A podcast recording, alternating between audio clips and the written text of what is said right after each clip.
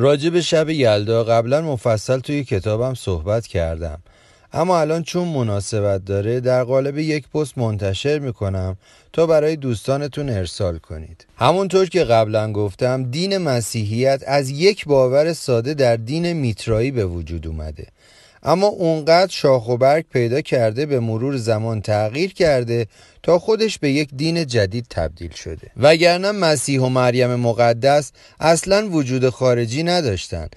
در هیچ کجای تاریخ هیچ زنی بی خود و بی جهت حامله نشده تا پسر خدا رو به دنیا بیاره. در انجیل و باورهای مسیحیت اومده که مسیح از مریم مقدس در بیت لحم زاده شد.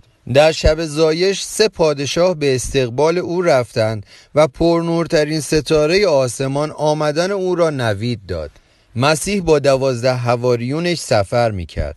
تا بالاخره بهش خیانت شد دستگیر شد به صلیب کشیده شد سه روز بر روی زمین مرد و روز چهارم زنده شد و به آسمان بازگشت. حالا چه ربطی داره به شب یلدا؟ ستاره شناسان ایرانی هزاران سال پیش اولین قدم ها را برای ساخت دقیق ترین تقویم های خورشیدی برداشتن. بدون اینکه هیچ تکنولوژی داشته باشند و این افتخار ملی رو به صورت یک میراث در آین شب یلدا برای جهانیان به یادگار گذاشتن. پس اگر کسی گفت سندتون چیه که اولین تقویم خورشیدی دنیا رو ایرانیا اختراع کردن این پست منو براش ارسال کنید. شما وقتی می‌تونید بدون تکنولوژی تقویم دقیق خورشیدی رو بسازید که فرارسیدن یک روز یا یک شب خاص رو بتونید با دقت بسیار زیاد محاسبه کنید. تا اون رو مبدع تاریخ قرار بدید و تقویم خودتون رو بسازید. و اون شب شبی نیست جز شب یلدا. شب زایش خورشید درازترین شب سال. و جالبتر این که بدونید نیاکان ما ابتدای سال و تقویمشون رو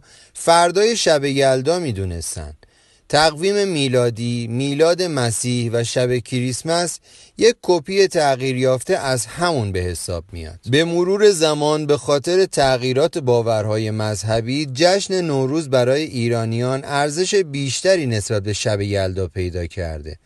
به خاطر همین شروع تقویم ما الان با شروع تقویم میلادی متفاوته. اما هر دوشون از باورهای ایرانیان نشأت گرفته. خب حالا من ادعای خودم رو چطور ثابت می‌کنم و یلدا چی هست؟ یال به معنای جدایی و خط جدا کننده است. یال اسب و یال کو هم گواه همین معناست. دا مثل د انگلیسی حرف تعریفه که قبلا در زبان فارسی وجود داشته الان هم در زبان کردی وجود داره و در زبان فارسی منسوخ شده. پس یالدا یعنی جدایی. خب جدایی چی؟ جدایی فرزند از مادر یعنی همون زایش. برای همین امروزه هم شما از خیلی ها شنیدید که شب یلدا یعنی شب زایش خورشید. اما خورشید که زاییده نمیشه.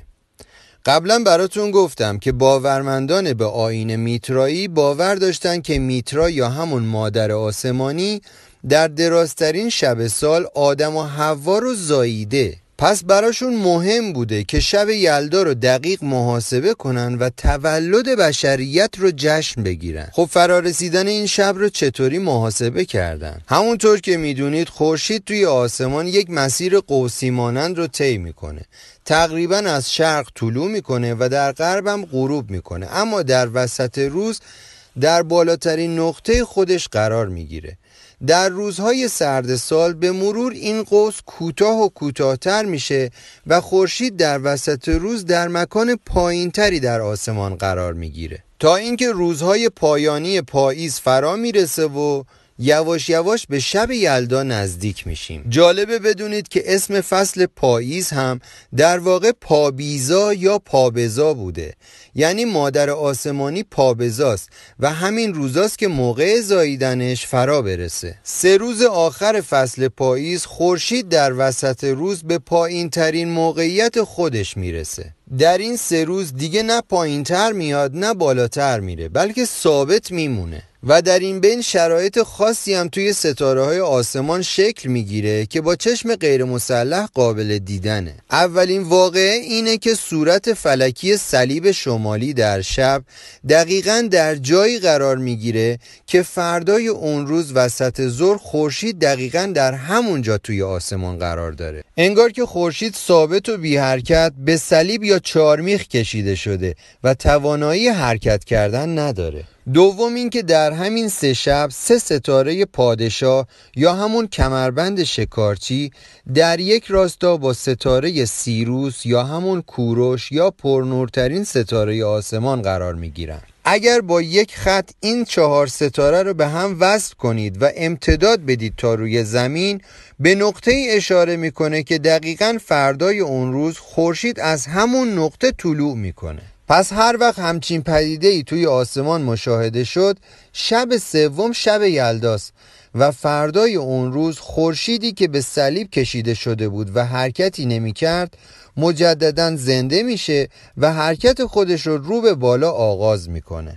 یعنی از فردای اون روز خورشید در وسط روز در مکان بالاتری قرار می‌گیره و بالا و بالاتر میره تا به روز اول تابستون برسیم. که به بالاترین مکان خودش می‌رسه و طولانی ترین روز سال رو شکل میده. که به اون سایروس گفته می‌شده یا همون سیروس. ستاره شناسان ایران باستان راز محاسبه شب یلدا رو به صورت افسانه برای هم نقل می‌کردن تا فراموش نکنن خورشید هستی بخش جهان اهورا مزدای بزرگ آنکه به روی آب راه می رود و می ایستد از آسمان به سوی زمین پایین می آید پایین و پایین تر او در بین دوازده یار خود سفر می کند که اشاره به دوازده ماه سال یا دوازده صورت فلکی داره.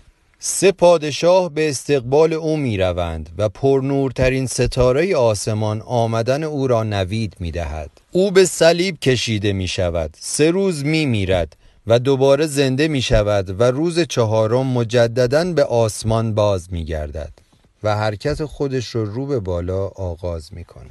امروزه هم مسیحیان تصور می‌کنن که حضرت مسیح از مریم باکره به دنیا اومده. در صورتی که مریم باکره کسی نیست جز صورت فلکی ویرگو یا ویرجین به معنای باکره که چیزی نیست جز همون صورت فلکی میترا یا مادر آسمانی که باستانیان تصور می‌کردن بدون همخوابگی با هیچ مردی آدم و حوا رو زاییده. چون بالاخره با باور خودشون باید مشکل این که اول مرغ بود یا تخم مرغ رو حل می‌کردن. جالبه بدونید توی دست صورت فلکی ویرگو صورت فلکی خوشه پروین قرار داره. خوشه پروین شبیه خوشه گندمه که نمادی از نان هست. بیت اللحم هم به معنای خانه نان هست.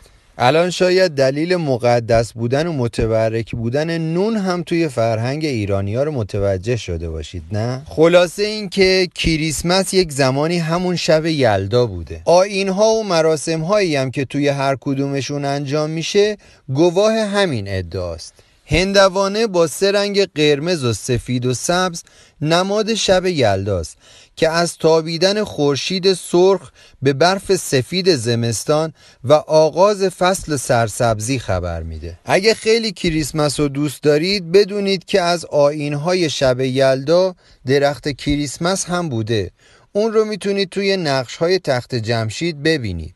و قرار گرفتن ستاره پرنور یا همون پرنورترین ستاره آسمان در نوک درخت کریسمس اشاره به نوید دهنده شب یلدا داره. پیرمردی با لباس قرمز که برای مردم هدیه میاره نمادی از خورشیده که نوید روزهای گرم سال رو میده. اما به خاطر حمله اعراب بابا نوئل یا بابای نوید دهنده به حاجی فیروز تبدیل شده. اما اگه دقت کنید لباس اون هم قرمزه که نمادی از خورشیده.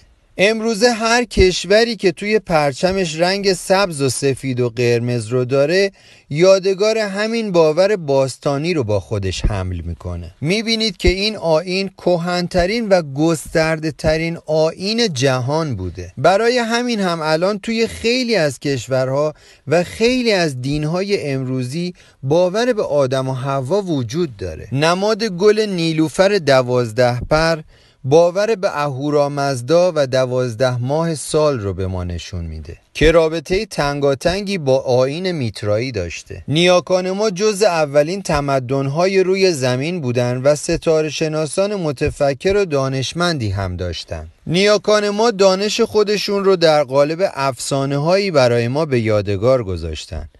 اما ما به جای اینکه دانش اونها رو به ارث ببریم این افسانه ها رو با تخیل های خودمون قاطی کردیم و برای خودمون خرافات و دین ساختیم. افرادی که تا یه پدیده جدید علمی کشف میشه تلاش می‌کنن تا اون رو توی قرآن پیدا کنن.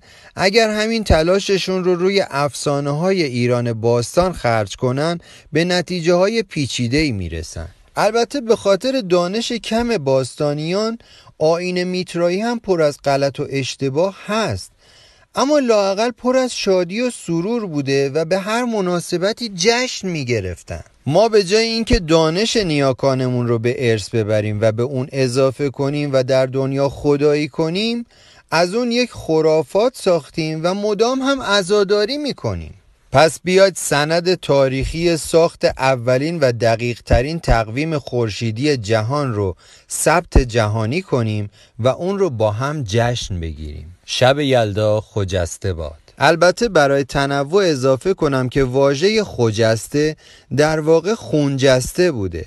خون جهنده اشاره به سرزندگی داره. کسی که خونجسته باشه یعنی شاد و سرزنده باشه. شبیه واژه دمت گرم که الان استفاده میشه. من لامپ هستم.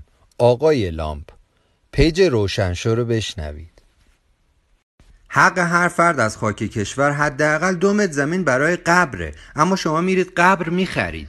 به این فکر نمی کنید که اگر برای قبر پول ندید دولت بالاخره مجبور جسد یه جا دفن کنه. طبق قانون اساسی تحصیلات مدرسه برای هر فردی رایگانه. اما شما از مهد کودک پول میدی مدرسه غیر انتفاعی پول میدی دولتی هم پول میدی. همه جای دنیا به توریستا ویزا میدن و ازشون پول می‌گیرن. شما اگه بخوای از کشور خارج بشی باید به دولت پول بدی. تا چند وقت پیش دانشگاه هم مجانی بود اما دیدن شما خوب پول میدی دانشگاه آزاد و غیر انتفاعی و شبانه و هزار تای دیگه درست کردن که شما پول بدی. واکسن و درمان کرونا همه جای دنیا مجانی اما شما بابت اینم پول می‌دید و هزاران جای دیگه که قاعدتا باید مجانی باشه شما میرید پول می‌دید. تازه جلوی همدیگه پوز می‌دید که فلان قبر گرون رو خریدید یا بچهتون رو فلان مدرسه گرون ثبت نام کرد. تا وقتی خر بودن کلاس داره چه توقعی دارید کسی خرسواری نکنه؟ وقتی یه حق مسلم رو از مردم بگیری تازه همونو با منت بهشون بفروشی ازت ممنون هم میشن. مثلا حجاب اختیاری حق شماست اما شما رو به خاطر بد حجابی می‌گیرن برای آزاد شدن باید پول بدی. همه جای دنیا بابت قرنطینه کرونا به مردم پول میدن که توی خونه بمونن. اما شما اگه بیای از خونه بیرون جریمه میشی. حتی اعتراض و راهپیمایی و تجمع برای انقلاب هم طبق قانون اساسی حق مسلم شماست. اما شما باور کردی که اگه تجمع کنی ممکنه کشته بشی. وقتی یه انسان یا یه جامعه کرامت انسانی خودش رو نشناسه و برای حفظش تلاش نکنه مجبور مثل حیوان زندگی کنه.